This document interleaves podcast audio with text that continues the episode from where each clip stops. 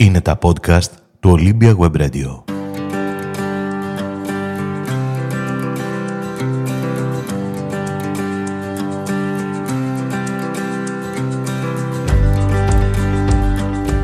Ποντάρισμα με το Γιώργο Γουβιά.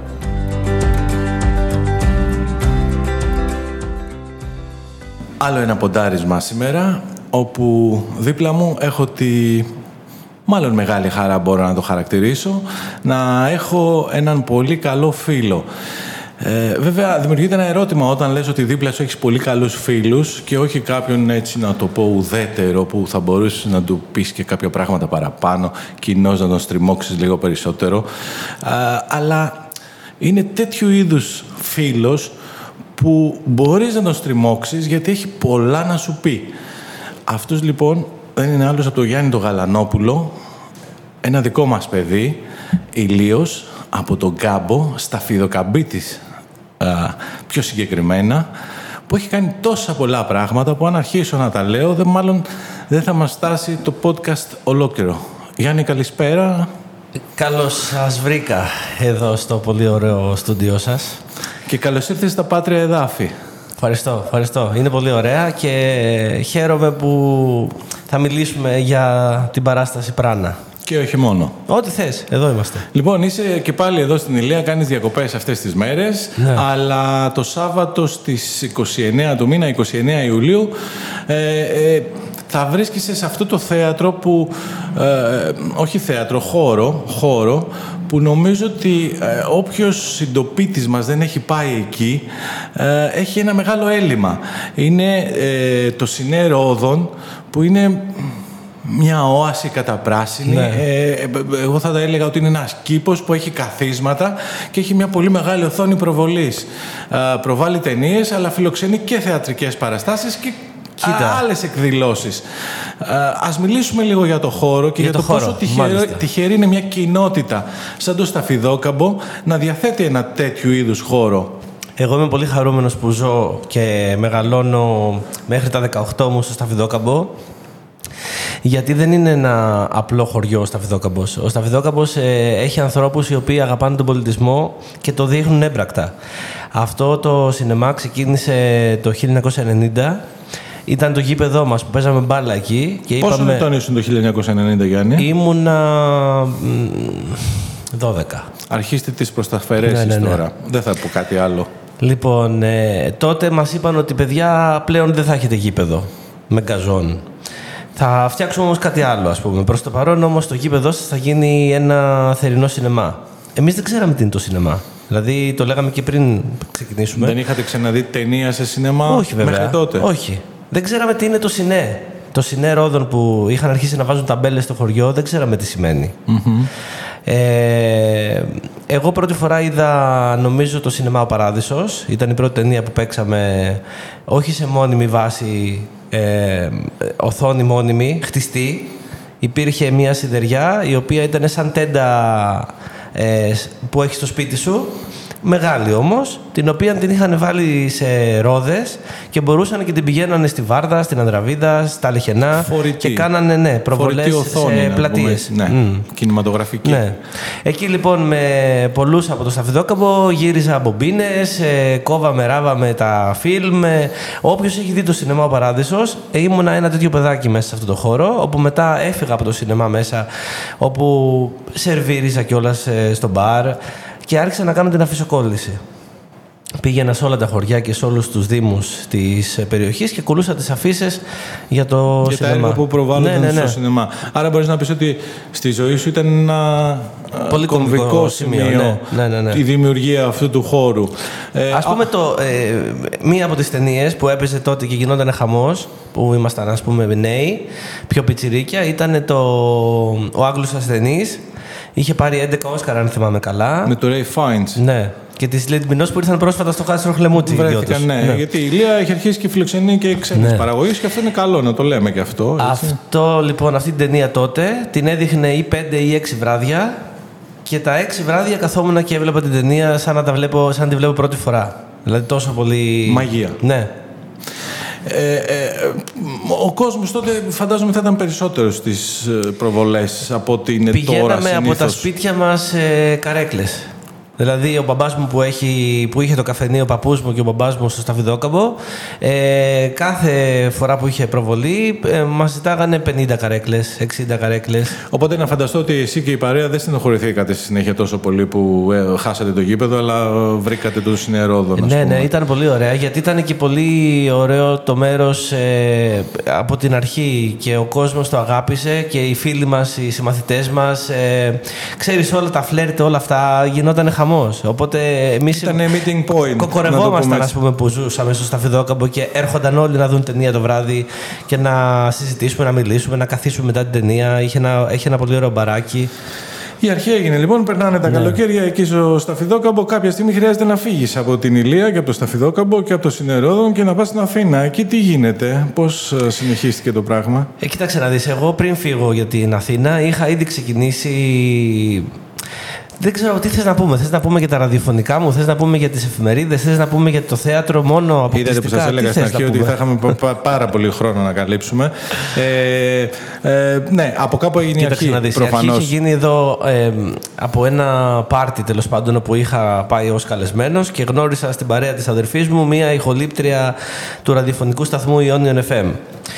Η Μαρία λοιπόν τότε η Ταρναβά ήταν στο πάρτι. Εγώ με το που ακούω ότι δουλεύει σε ραδιοφωνικό σταθμό και δεις στο Ionion που τον άκουγα μέρα νύχτα, Ήξερα δηλαδή τους παραγωγούς από τις φωνές τους χωρίς να τους έχω δει ποτέ πραγματικά πώς είναι στην πραγματικότητα. Άλλη μαγεία αυτή Ναι. του ραδιοφώνου. Ναι, ναι, ναι. Φεύγουμε Ήμουνα- από την κινηματογραφική, πάμε στη ραδιοφωνική μαγεία. Πολύ πορωμένος με το ραδιόφωνο. Δηλαδή, διάβαζα, κοιμόμουν, ξύπναγα και έπαιζε το ραδιόφωνο. Ε, και τότε με το που ακούω ότι είναι ραδιοφωνική παραγωγός εκεί, μαγεύτηκα και λέω: Μπορώ να έρθω μια μέρα να πιω έναν καφέ την ώρα που δουλεύεις εκεί, να δω το χώρο. Μου λέει ναι. Εντάξει, ψιλοαπογοητεύτηκα όταν πήγα, γιατί Χάθηκε στο λίγη μυαλό μου μαγεία, ναι, το έτσι. είχα πολύ πιο, ε, πώς να σου πω, πιο μεγάλο στούντιο, πιο αμερικάνικο ας Κάτι πούμε. πιο φανταχτερό Ναι, τέλος ναι, ναι, πάντων ναι, ναι. από αυτό που συνάντησες. Αλλά στην πορεία να σου πω το Ιόνιον έφτιαξε πάρα πολύ. Δηλαδή ξεκίνησε ως ένα μικρό ραδιοφωνικό στουντιάκι και έφτιαξε πολύ ωραία πράγματα εκεί πέρα ο Και Δημήτρης συνεχίζει να Σοκολόκας. υπάρχει ακόμα. Ναι, ναι, ναι. Πάρα πολύ καλά. Και Εκεί ήταν έγινε πολύ μια ωραία. επαφή με το ραδιόφωνο. Ναι. Ξεκίνησες να κάνεις μετά Εκεί ραδιοφωνικές πώς έγινε τώρα, θα, θα σου πω, έχει πολύ πλάκα αυτό στα γρήγορα. Εκεί ε, σε κάποια φάση εμπόδιζε το αυτοκίνητο της Μαρίας έξω από το στούντιο. Οπότε τη φωνάξανε να το μετακινήσει. Όμως έγινε ένα τύχημα. Δηλαδή, όπως το μετακίνησε, τράκαρε με κάποιον άλλον. Και έπρεπε να φωνάξουν την ασφαλιστική, έπρεπε να, να Όλο γίνει αυτό το κάτι. ας μπέρδεμα πούμε, που ναι. γίνεται με τα. Εγώ είχα δει, ας πούμε, την προηγούμενη ώρα που ήμουν εκεί πώς δουλεύουν τα πράγματα και έβαζε τα CD χειρονακτικά. Δηλαδή, δεν έβαζε στον υπολογιστή τη λίστα. Ναι. Έπαιρνε 30-40 CD και έπαιζες εκπομπή το ένα μετά το άλλο. Το ένα πίσω από το άλλο, Ναι. ναι, όπως γινόταν τότε. Λοιπόν, και έβαζες διαφημίσεις μόνο από τον υπολογιστή. Οπότε με το που χρειάζεται η Μαρία να είναι έξω, δεν υπήρχε άλλος εκεί πέρα αντικαταστάτης. Και της λέω: Μην ανησυχεί, πήγαινε εσύ, κάνει τη δουλειά σου με, το, με την ασφαλιστική και θα βάζω εγώ τραγούδια. Σε κάποια φάση, αφού περνάει κανένα 20 λεπτό, με παίρνει χαμπάρι ο Δημήτρης Ογολόκας ότι κάποιος άλλος παίζει. Γιατί τα τραγούδια που έβαζα δεν τα έβαζε η Μαρία, ήταν το δικό μου προσωπικό στυλ, ας πούμε. Στο ύφος της εκπομπής πάντα.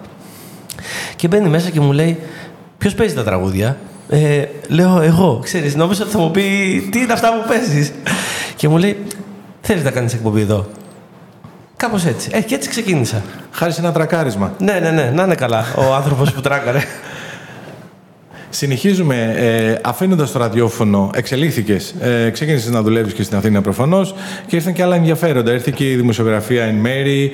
Ε, πάντα όμως με καλλιτεχνικό αντίκτυπο σε όλα αυτά. Πολιτισμικό, δεις. να το πω. Εγώ βαθιά μέσα μου ήμουν καλλιτέχνης.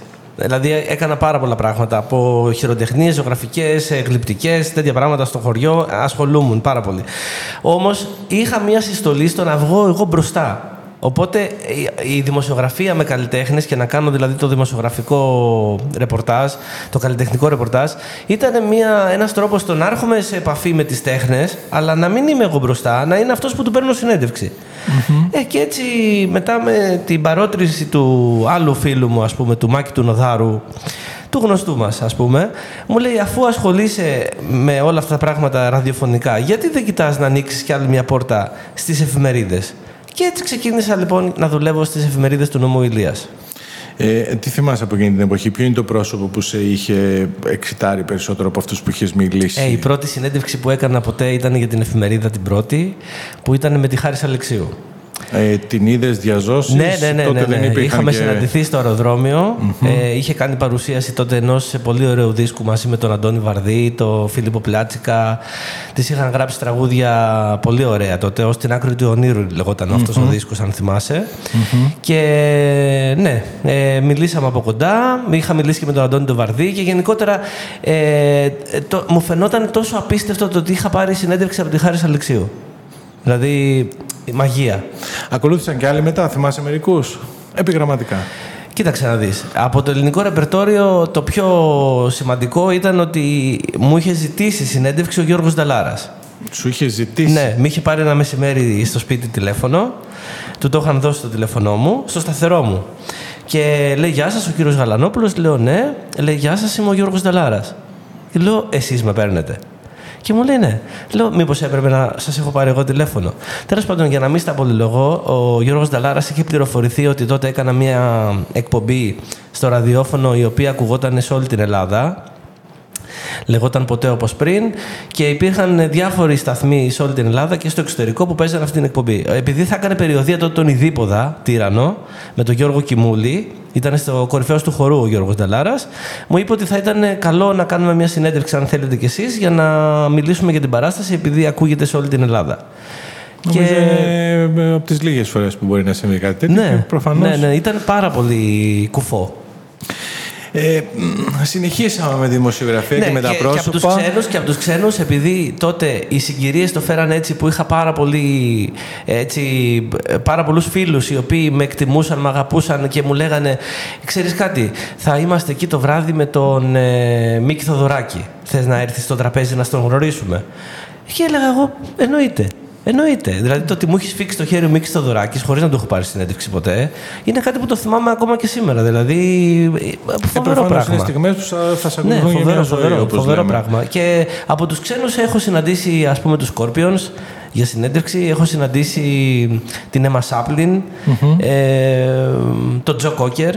Ε, υπήρχαν ονόματα τότε που ε, δεν μπορούσα να το συλλάβει το, το κεφάλι μου ότι ασχολούνται. Βρέθηκες δίπλα τους. Ναι, ναι, ναι. Που όχι μόνο βρέθηκα κοντά τους, αλλά και που μιλήσαμε κιόλας.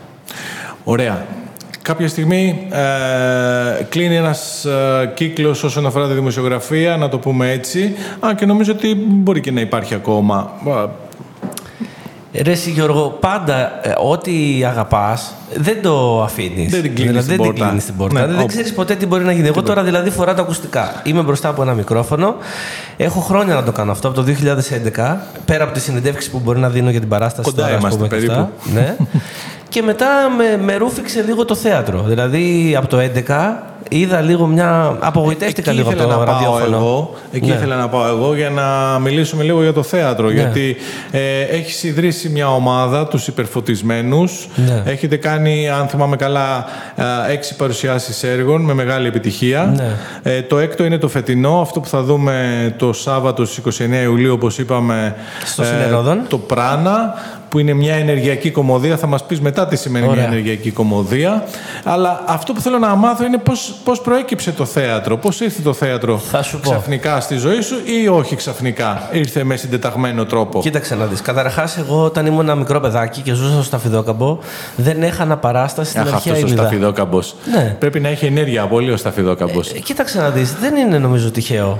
Δεν είναι τυχαίο. Και το γεγονός ότι ήταν κοντά στην αρχαία Ήλιδα, εμένα αυτό το πράγμα. Πώς να σου πω, ε, με έφτιαξε, μου έφτιαξε ένα background ε, θεατρικό. Σου δημιουργήσει ένα πλαίσιο. Ναι. Εγώ όταν πήγαινα στην αρχαία Ήλιδα, λοιπόν, κάθε φορά που είχε παράσταση, ξεκίνησα ως παιδάκι που πήγαινε με το λεωφορείο σε ένα πρόγραμμα που είχε τότε ο Δήμος Ανδραβίδας και μετέφερε πολλούς με πούλμαν ε, να πάνε στο θέατρο να δουν την παράσταση. Είτε με πολύ χαμηλό εισιτήριο, είτε και καθόλου εισιτήριο για παιδιά. Ήταν ένα πρόγραμμα τότε που ήταν πολύ καλό. Οπότε σε κάθε παράσταση που πήγαινα, εγώ δεν ήταν απλά ότι έβλεπα την παράσταση για να ε, ψυχαγωγηθώ με το κείμενο Εγώ βλέπα τα πάντα. Από τους μηχανισμούς που κουβαλάγανε, το πώς μπαίνανε. Παρατηρητής σε όλα. Οι απομηχανεί ΤΕΗ, ας πούμε. Από πού, πού ήταν τα καμαρίνια. Πώς έγινε αυτό, όλα πούμε, αυτά. Ναι, ναι, ναι. Και ποιος το έκανε αυτό; Ναι. Και ποιος είναι υπεύθυνος για να γίνει αυτό στη σκηνή; Τα πάντα. Τα πάντα όλα. Οπότε, ναι, θεωρώ ότι η αρχαία Ήλδα μου έδωσε ένα πολύ σημαντικό ε, ένασμα για να, ε, να εντρυφήσω περισσότερο δηλαδή στο θέατρο. Ανεβαίνοντας λοιπόν στην Αθήνα, τότε παράλληλα με το ραδιόφωνο, πηγαίνω σε ένα θεατρικό εργαστήριο. Το παρακολουθώ τρία χρόνια, ανεβάζουμε και κάποιες παραστάσεις και συνεχίζω να είμαι σε παράλληλους δρόμους, ραδιόφωνο, θέατρο. Ε, μετά, ε, ε, συνεχίζοντας ε, να βοηθάω τη γυναίκα μου που έχει ένα κέντρο ξένων γλωσσών στην Αθήνα, στα Νολιώσια, αρχίζει η Ελένη να γράφει κείμενα ε, στα αγγλικά και εγώ να σκηνοθετώ τις παραστάσεις για να παίζουν τα παιδιά στα αγγλικά και να βλέπουν οι γονείς τους το αποτέλεσμα πάνω στις ξένες γλώσσες. Και εκεί αρχίζω και κάνω και κοστούμια και κάνω και σκηνικά και κάνω και τη σκηνοθεσία Οπότε και τις μουσικές. Οπότε τη στιγμή που λες γιατί δεν κάνω και κάποια κανονική; Όχι, όταν έφτασε λοιπόν η ώρα που μεγάλωσαν οι μαθητές, μου είπαν ότι κύριε Γιάννη, ε, Mr. John, ας πούμε, όπως με λέγανε, θέλουμε να παίξουμε κάτι για μεγάλους. Δεν θέλουμε άλλα παραμυθάκια, δεν θέλουμε, ναι, ναι, ναι, δεν θέλουμε κάτι άλλο παιδικό, θέλουμε κάτι για μεγάλους. Ωραία, τους λέω παιδιά, έχω βρει ένα έργο το οποίο είναι πάρα πολύ ωραίο. Το έχει γράψει ο Αρκάς, ο γνωστός σκητσογράφος. Θα του το ζητήσω για να το ανεβάσουμε και να το παίξετε. Το ζητάω από τον Αρκά και τρώω μία περιποιημένη χιλόπιτα. Δεν μου το δίνει. Οπότε τι γίνεται τότε; Μου κάνει το μεγαλύτερο δώρο της ζωής μου ο Αρκάς με αυτό το πράγμα. Γιατί; Γιατί εγώ είπα ότι δεν μπορείς να γράψεις ένα έργο. Κάτσε και γράψε. Σε σπρώχνει να πας αλλού. Ναι. Και κάθομαι και γράφω λοιπόν ένα έργο. Που ήταν το; Η Καραμέλη Σούζου. Το πρώτο σου. Ναι. Το 2017. Ναι, το 2017. Ε, το οποίο όταν το έγραφα, ο πρωταγωνιστής είχα στο μυαλό μου ότι θα ήταν πολύ ωραίο να το παίζει ο Σταύρος Νικολαίδης. Δεν ξέρω, από τα εγκλήματα μάλλον. Τον ήξερες; Όχι. Όχι, απλά εγώ έγραφα με βάση ότι αυτά θα μπορούσε να τα κάνει ο Σταύρος ή αυτά σύμφωνα με το ρόλο του που έβλεπα στο, στα εγκλήματα σου, ξαναλέω. Δεν τον ήξερα Λοιπόν, και όταν τελειώνει το θεατρικό έργο ε, και είναι έτοιμα τα παιδάκια να το παίξουν, ένας φίλος μου από το στρατό ε, στέλνει το έργο σε έναν άλλο φίλο του που ασχολείται με τα θέατρα και διαβάζει διάφορα κείμενα και το ένα και το άλλο και του λέει: Πες το φίλος σου να έρθει με την ομάδα του στο τάδε θέατρο να το παίξουν στην Αθήνα. Ε, λέω: Εντάξει, ρε παιδιά, όμως δεν θα πάω να παίξουν τα παιδιά του φροντιστηρίου.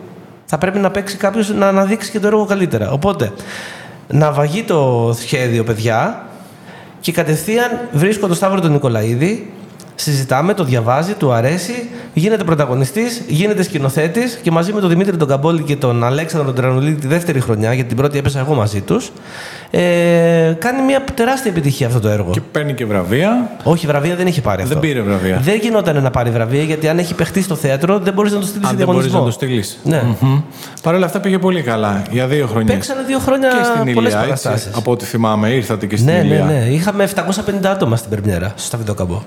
Και ακολούθησαν άλλες τέσσερις ε, παραστάσεις. Ε, κάποια σενάρια δικά σου, αν θυμάμαι καλά. Για πού λες τότε, ε, για πότε; Για το θέατρο. Ε, κοίταξε να δεις μετά, εγώ έγραψα κείμενα ε, την επόμενη χρονιά έδωσα ένα κείμενο στο Ίδρυμα Μιχάλης Κακογιάννης που έκανε ένα διαγωνισμό με την Ένωση Σεναριογράφων Ελλάδος όπου εκεί πήρα έπαινο συγγραφής. Είναι ένα βασισμένο σε αληθινή ιστορία που έγινε στην Αμερική το 1917 και εγώ το μετέφερα στην Αθήνα του 1930, στο Μεσοπόλεμο δηλαδή και πήρε έπαινο συγγραφής. Ε, Φίδι στον κόρφο μου λέγεται αυτό. Δεν το έχω ανεβάσει ακόμα. Δεν έχει ανέβει ακόμα. Όχι. Το περιμένει. περιμένει. Κάποια στιγμή. Ε, κάποια στιγμή θα ανέβει, εντάξει, ναι. αλλά είναι απαιτητικό γιατί είναι εποχής και τα εποχής θέλουν πολλά χρήματα για να γίνει η παραγωγή τους σε σκηνικά και κοστούμια. Πέρσι είδαμε το Λανόνα. Ναι, το Ρομπέρτο ε, Κώστα. Γελάσαμε με την καρδιά μας στο Σταφιδόκαμπο. Ναι. Φέτος βλέπουμε το Πράνα. Μια ενεργειακή κομμωδία. Ναι. Τι σημαίνει αυτό; Κοίταξε να δεις, πράνα ε, στο, στην ορολογία της γιόγκα σημαίνει η ζωτική Δηλαδή όλα αυτά που λαμβάνει ο οργανισμός του ανθρώπου, είτε από τον καφέ που πίνω εγώ τώρα, άμα ο καφές δηλαδή δεν είναι καλός, εμένα μπορεί να μου προκαλέσει αρνητική ενέργεια μέσα μου. Θα σε χαλάσει κατά τα κοινώς λεγόμενα. Ναι. Αν ο Αντρέας εδώ που είναι δίπλα μας ε, δεν είναι καλός άνθρωπος, και μου πριονίζει ας πούμε την καρέκλα ή μου λέει κακή εσύ είναι τοξικός άνθρωπος ας πούμε αυτό χαλάει το πράνα μου Καταλαβες. Μάλιστα. Έχει να κάνει και με πράγματα που έχουμε στη ζωή μας αντικείμενα, αλλά και με ανθρώπους και με πολλά. Δηλαδή ο ήλιος δίνει πολύ θετική, ε, θετικό πράνα στον οργανισμό μας. Αλλά είναι ε, μία παράσταση, ένα έργο το οποίο φαντάζομαι ότι Δεν έχει- δεν κοίταξε είναι να δεις. βαρύ. Δεν το χαρακτηρίζουμε βαρύ. Όχι σε καμία περίπτωση. Σε καμία περίπτωση. Όχι, όχι. Γελάμε πάλι, έτσι. Πάρα πολύ. Μας αρέσει να Θα γελάμε. γελάσεις περισσότερο από το Λανώνα. Πιο εύκολα κλαις παρά γελάς. Πιο εύκολα Στις κλαις παρά παραστάσεις. γελάς, ναι. Σωστό. Έτσι. Ναι. Άρα εσύ βγάζεις γέλιο όμως στις παραστάσεις σου. Εγώ, ποιο είναι κοίταξε το να δεις. μυστικό; Έχεις μυστικό όταν καταφέρνεις να κάνεις τον κόσμο που κάθεται κάτω από τη σκηνή και τον βλέπεις να ξεκαρδίζεις στα γέλια. Εκείνη τη στιγμή τι σκέφτεσαι όταν είσαι στη σκηνή; Ή αν δεν παίζεις όταν είσαι backstage; Τι λες, τα κατάφερα; Ε, εντάξει. Μ' αρέσει αυτό, δηλαδή Κοίταξε να δεις, μπορούσα ε, και εγώ- καλύτερα. Εγώ και για καφέ άμα βγούμε σε μια καφετέρια ε, προσπαθώ στην παρέα να είμαι ο αστείος. Δηλαδή να λέω πράγματα τα οποία να ξεκαρδίζονται οι άλλοι. Για να περνάμε ωραία. Γιατί θεωρώ ότι έτσι αξίζει ας πούμε το να... Ε, δεν, δεν είμαι της μιζέριας. Η ζωή είναι μικρή. Και είναι μικρή και είναι δύσκολη και όλοι έχουμε τα άγχη μας και τα χρέη μας και τι- τις υποχρεώσεις μας, τα τρεξίματά μας με τα παιδιά μας, με όλα αυτά, καταλαβες. Οπότε, είναι καλό όταν συναντιόμαστε σε ένα μ, Σε μια παρέα. θεατρικό χώρο, σε... να περνάμε καλά. Ε, σε αυτή τη Να φάση, νιώθουμε καλά. Σε αυτή τη φάση που εγώ περνάω τώρα, δεν θέλω να ασχοληθώ με κάτι δραματικό. Θέλω ο κόσμος που θα έρθει δύο ώρες να γελάσει και να αφήσει πίσω ό,τι τον απασχολεί. Καταλαβες, δηλαδή να νιώσει ε, χωρίς βαρύδια, σαν να είναι ε, να, σαν να κάνει απλωτή στη θάλασσα και να σκέφτεται ωραία πράγματα και να λέει Αχ, τότε που ήμουν ένα παιδάκι, Αχ, τότε που έβλεπα τηλεόραση, το Μαγκάιβερ, το ένα το άλλο. Και να περνάει ωραία. Πώς, τη- πώς την ονομάζεις αυτή την αίσθηση, έχεις σκεφτεί κάποιο ε, ε, ένα Όταν βλέπεις τον κόσμο να χαρακτηρισμό; γελάει. Όχι, αυτό, αυτό που περιέγραψες μόλις πριν, ότι ο, μα, να κάθεσαι στη θάλασσα ξερό που λέμε έτσι, Ναι. να είσαι απελευθερωμένος πλήρως, να τα έχεις αφήσει όλα πίσω σου, να μην έχεις βαρύδια. Πώς, έχεις κάποια λέξη για όλο αυτό; Έχεις σκεφτεί; Νομίζω η θετική σκέψη είναι όλα. θετική σκέψη. Θετική σκέψη. Ότι όλα είναι ε, με θετικό τρόπο καμωμένα, ας πούμε. Όχι με δόλο, όχι με... Δηλαδή, εγώ όταν, όταν με φωνάζεις να μιλήσω για την παράσταση, αισθάνομαι μια πολύ μεγάλη συστολή να πρέπει να σου λέω πράγματα που έχω κάνει εγώ. Καταλαβες; Ναι, αλλά πιστεύω να μην αισθάνεσαι άσχημα σήμερα. Νομίζω ότι τα λέμε μια χαρά. Τα λέμε μια χαρά. Ωραία. Α- Να απλά- βλεγήσουμε και τα γένια μας. Απλά θέλω να σου πω, ρε παιδί μου, ότι ε, για μένα είναι πολύ μεγάλη ανταμοιβή. Καταρχάς, από τότε που έχω ξεκινήσει να γράφω, ε, σκέφτομαι πολύ πιο ε, πε- περισσότερο ε, από ό,τι το σκεφτόμουν πριν, το τι θα αφήσω πίσω μου.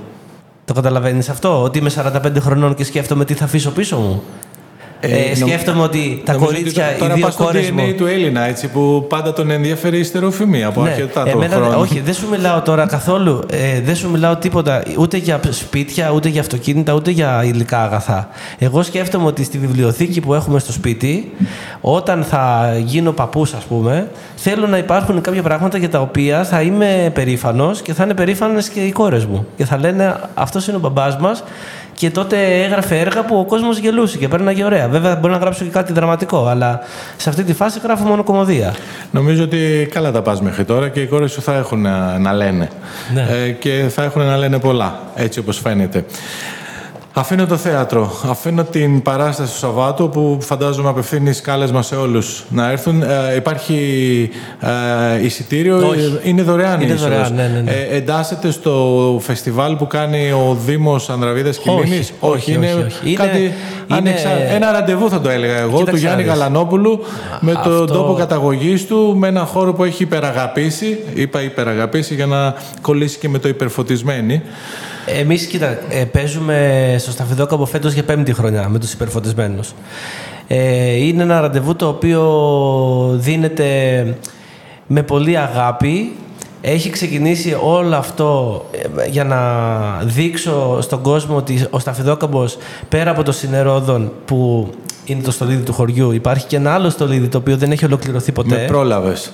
Ναι. Ήθελα να κλείσουμε με αυτό. ναι, είναι ένας χώρος ο οποίος... Γιατί θυμάμαι ε, πάρα πολύ γνωστούς ηθοποιούς Ναι. να βγαίνουν και να λένε ότι ξέρετε, πρέπει να τελειώσει αυτό το θέατρο, το ημιτελές. Είναι πραγματικά κρίμα. Γιατί το βλέπει. Και να πούμε γιατί μιλάμε, έτσι. Ναι. Μιλάμε για το ημιτελές θέατρο του Σταφιδόκαμπου. Κινηματοθέατρο στα Κινηματοθέατρο, ναι. που είναι ένα γιαπί ουσιαστικά. Ναι. Είναι τα τσιμέντα και κάποια τούβλα που έχουν πέσει και έχει μείνει εκεί. Τα τούβλα όλα είναι χτισμένο, το βλέπεις στο θέατρο. Έχει καμαρίνια, έχει τουαλέτες, έχει αυλαία, έχει σκηνή, έχει χώρο για τα παρασκήνια, για τα σκηνικά. Είναι ε, κάμαρα για να μπαίνει μέσα η μηχανή που προβάλλει την ταινία. Είναι όλο φτιαγμένο. Το βλέπεις δηλαδή. Πόσα χρόνια έχει φτιαχτεί αυτό, 30 χρόνια. και από τότε; Από τότε, κοίταξε να δεις, ε, ε, υπάρχει μια πολύ μεγάλη διαφορία, η οποία ε, δεν ξέρω ρε παιδί μου, εγώ, ε, εγώ αν ήμουν δήμαρχος θα προσπαθούσα να το εντάξω σε κάποιο πρόγραμμα ΕΣΠΑ, όπως κάνουν όλοι. Εδώ βάζουν τους, ε, του ΑΣΟ, ας πούμε, τους, ε, τις αποθήκες και τις κάνουν ε, πολιτιστικούς χώρους. Πόσο μάλλον αυτό που είναι ένα έτοιμο κινηματοθέατρο. Ε, Ο Κάμπος δεν έχει τέτοιο χώρο. Είναι πολύ ωραίο. Εντάξει, ο, ο ΑΣΟ θα στεγάσει το Διεθνές Φεστιβάλ Κινηματογράφου που έχει από πίσω του μια ιστορία 25 Ναι. χρόνων που είναι ένα- μια βαριά κληρονομιά και για τον πύργο και για όλη την περιοχή Δεν είναι μόνο γενικότερα. αυτό. Είναι και στα Λεχενά που κάνουν αυτές τις αποθήκες. Που τις ε, φτιάχνουν. Εννοώ για το Δήμο μας μιλάω τώρα. Γιατί όμως εκεί δεν προχωράει; Ε, δεν ξέρω. Δεν αυτό προχώρησε πρέπει να το ποτέ. δεις Και εσύ, παρά την κινητοποίηση, δημοσιογραφικά. και παρά Να την κάνεις ένα κινητοποίηση podcast που για το είχες κάνει και κινηματοθέατρο. θυμάμαι πολλούς ηθοποιούς να ε, ε, Σε βγαίνουν και να προκαλώ, σε λένε προκαλώ να κάνεις ένα podcast για το κινηματοθέατρο. Για ποιο λόγο δεν προχωράει. Και ρώτα όποιον νομίζεις. Δεν ξέρω Ε, γιατί. Μήπως κακοχαρακτηριστούμε επειδή είναι προεκλογική περίοδος, να περιμένουμε να βγει και ο νέος δήμαρχος Ναι. και τότε ίσως να πρέπει να το πιάσουμε. Αλλά μιας και είναι Πάντως είναι προεκλογική κρίμα, είναι περίοδος, κρίμα. θα είναι καλό να ακουστεί και αυτό Ναι. για την περιοχή. Ε, Εγώ δεν πιστεύω ότι θα ολοκληρωθεί ποτέ. Δεν είναι ονειροβατό, ας πούμε. Αλλά εντάξει. Αν υπάρχει μία στο εκατομμύριο που γίνει, θα είναι πολύ καλό για την περιοχή. Αυτό πρέπει να το καταλάβουν όλοι. Ε, θα έρθουμε να σε δούμε το Σάββατο. Από εκεί και πέρα θέλω να μας πεις, αφού ε, πω, πρέπει να πω ότι ε, εκτός από όλα αυτά που έχουμε αναφέρει εδώ, σε έχουμε δει και σε κάποια περάσματα σε σύριαλ τηλεοπτικά όπως... Ε, Φέτος έπαιξα στο Αυτή η νύχτα μένει. Ε, είχα παίξει στο μια νύχτα του Αυγούστου. Καλά, εκεί εντάξει, ήταν. Ε, ξέρεις, κάποια σύριαλ τα βλέπεις στην τηλεόραση και λες πόσο θα ήθελα να παίξω. Α πούμε στο Μαέστρο. Πόσο θα ήθελα να παίξω την ώρα που το βλέπεις; Και όταν έρχεται η ευκαιρία και σου λένε θέλεις να παίξεις στο μια νύχτα του Αυγούστου. Λες, ε, παίζω και χωρίς χρήματα, ας πούμε. Ξέρεις, τρέχοντας. Ήταν πολύ ωραία εμπειρία. Ήταν πολύ ωραία εμπειρία. Ε, ε, τέλος πάντων, ε, κάποια πράγματα εγώ δεν, ε, πώς να σου πω, δεν θέλω Sony και καλά να παίζω, Sony και καλά να γράφω. Είναι με την ώρα μου, με την όρεξή μου, καταλαβες. Οπότε τώρα που προέκυψαν αυτά, αυτά τα περάσματα, και έχω κάνει κι άλλα στο παρελθόν, δεν είναι μόνο αυτά. Και Απλά σου διαφημιστικά λέω- Ναι, και τα αρκετά. διαφημιστικά, ναι. Σε έχουμε δει σε πολλές διαφημίσεις. Δηλαδή πηγαίνω τώρα, ξέρεις, σε πρακτορία και βλέπω ας πούμε τη φάτσα μου να παίζει από πίσω σε οθόνες και στο, ε, οδηγάμε ας πούμε με το αυτοκίνητο μέσα στην Αθήνα και μου λένε οι κόρες μου «Μπαμπά, μπαμπά το λεωφορείο σου». Γιατί από πίσω έχει ο Έχεις Λοσέλνη... ένα σε, Ναι, ναι, ναι, σε ναι. αφίσα. Είναι το δικό μου Τεράστια. λεωφορείο. Είναι δικός σου, ναι. Ε, εντάξει, αυτά γίνονται ε, για να γεμίσω λίγο έτσι το χρόνο μου, για να, για Έχεις να έχω χρόνο μια ελεύθερο. επαφή. Έχεις ελεύθερο χρόνο. Άμα θες έχεις, ναι. Πάντα έχεις. Ναι, ναι, ναι. Ε, για να γεμίσω λίγο, το, για να έχω μια επαφή με την κάμερα. Δεν ξέρω για ποιο λόγο. Εντάξει, και οικονομικά είναι πάρα πολύ καλά. Όλα γίνονται για κάποιο λόγο, προφανώς. Πάμε σε αυτό. Ναι. Ε, και θέλω να κλείσουμε με μ, το κλισέ. Τι σκέφτεσαι να κάνεις, Έχετε κάτι καινούριο; Για του χρόνου λες τώρα. Ε, για την επόμενη. Μπορεί να το έχεις προγραμματίσει και για τον επόμενο μήνα, δεν το Κοίταξε ξέρω. να δεις. Τώρα σε πρώτη φάση έχουμε κάποια φεστιβάλ που έχουμε στείλει συμμετοχή και περιμένουμε να, δουν, να δούμε αν θα μας επιλέξουν γιατί εκεί βλέπουν σε DVD την παράσταση και μετά σου λένε έλα, Έλα ή ή όχι. όχι, ναι. Ε, το σίγουρο είναι ότι θα παίξουμε στην Κυπαρισία σε ένα φεστιβάλ μονόπρακτων θεατρικών, ένα απόσπασμα από το Πράνα ε, τι- στις 9 Σεπτεμβρίου. Ε, ακολουθούν κάποια άλλα φεστιβάλ ε, που είναι σε όλη την Ελλάδα και Μετά έχω δύο πράγματα. Το πρώτο είναι ότι πρέπει να ξεκινήσω την παιδική θεατρική ομάδα, τους μικρούς υπερφωτισμένους. Α, έχονται και τα τσικό. Ναι, ναι, ναι. ναι. Είναι απέτηση πολλών φίλων μας που έχουν παιδιά στην ηλικία των 10 και πάνω, ας πούμε, και 10 με 15 χρονών, και μου λένε κάνε κάτι, κάνε κάτι για τα παιδιά και αυτά. Οπότε θα ξεκινήσω αυτή την παιδική θεατρική ομάδα στο θεατρικό μας εργαστήρι. Και μετά πρέπει να αποφασίσω τι θα ανεβάσουμε. Υπάρχει η σκέψη του να ανεβάσουμε ένα δικό μου έργο. Υπάρχει έτοιμο γραμμένο δικό μου έργο, το οποίο είναι πολύ ωραία ιστορία. Βασισμένο. Δεν αμφιβάλλω. Βασισμένο σε αληθινή ιστορία.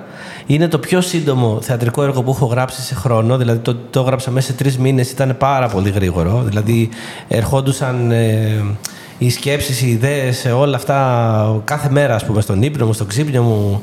Ήταν μια αληθινή ιστορία που άκουσα στην τηλεόραση και λέω αυτό είναι για θεατρικό έργο. Και το έχω κάνει και είναι πολύ ωραίο και με πολύ ωραίο μήνυμα κοινωνικό. Ε, ή θα κάνουμε αυτό ή θα κάνουμε κάποιο άλλο συγγραφέα γιατί συνήθως παίζουμε ένα χρόνο δικό μου έργο, ένα χρόνο κάποιο άλλο. Θα δούμε τώρα, δεν ξέρουμε ακόμα. Έχει να κάνει και με το πόσοι θέλουν να συμμετέχουν κάθε χρόνο στην ομάδα. Ό,τι και αν κάνετε, ελπίζω να το κάνετε καλά, αλλά νομίζω ότι όλα τα κάνετε καλά έως τώρα. Να τα κάνετε ακόμα καλύτερα, αυτή είναι η ευχή. Και πάλι να πω ότι ελπίζω να σε έχουμε και κάποια άλλη φορά, να ποντάρουμε πάλι Ωραία, ναι. ε, Ήταν μαζί πάρα σου. πολύ Και ωραία. νομίζω ότι είσαι σιγουράκι στο ποντάρισμα, οπότε Ναι, ναι, ναι. χάρηκα πάρα πολύ. Ήταν πολύ ωραία, Γιώργος. Σε ευχαριστώ πάρα πολύ. Είσαι από τα παιδιά που πραγματικά θεωρώ φίλους μου γιατί πάντα με στηρίζεις, ε, πάντα ήσουν και στο γάμο μου. Μην το ξεχνάμε αυτό.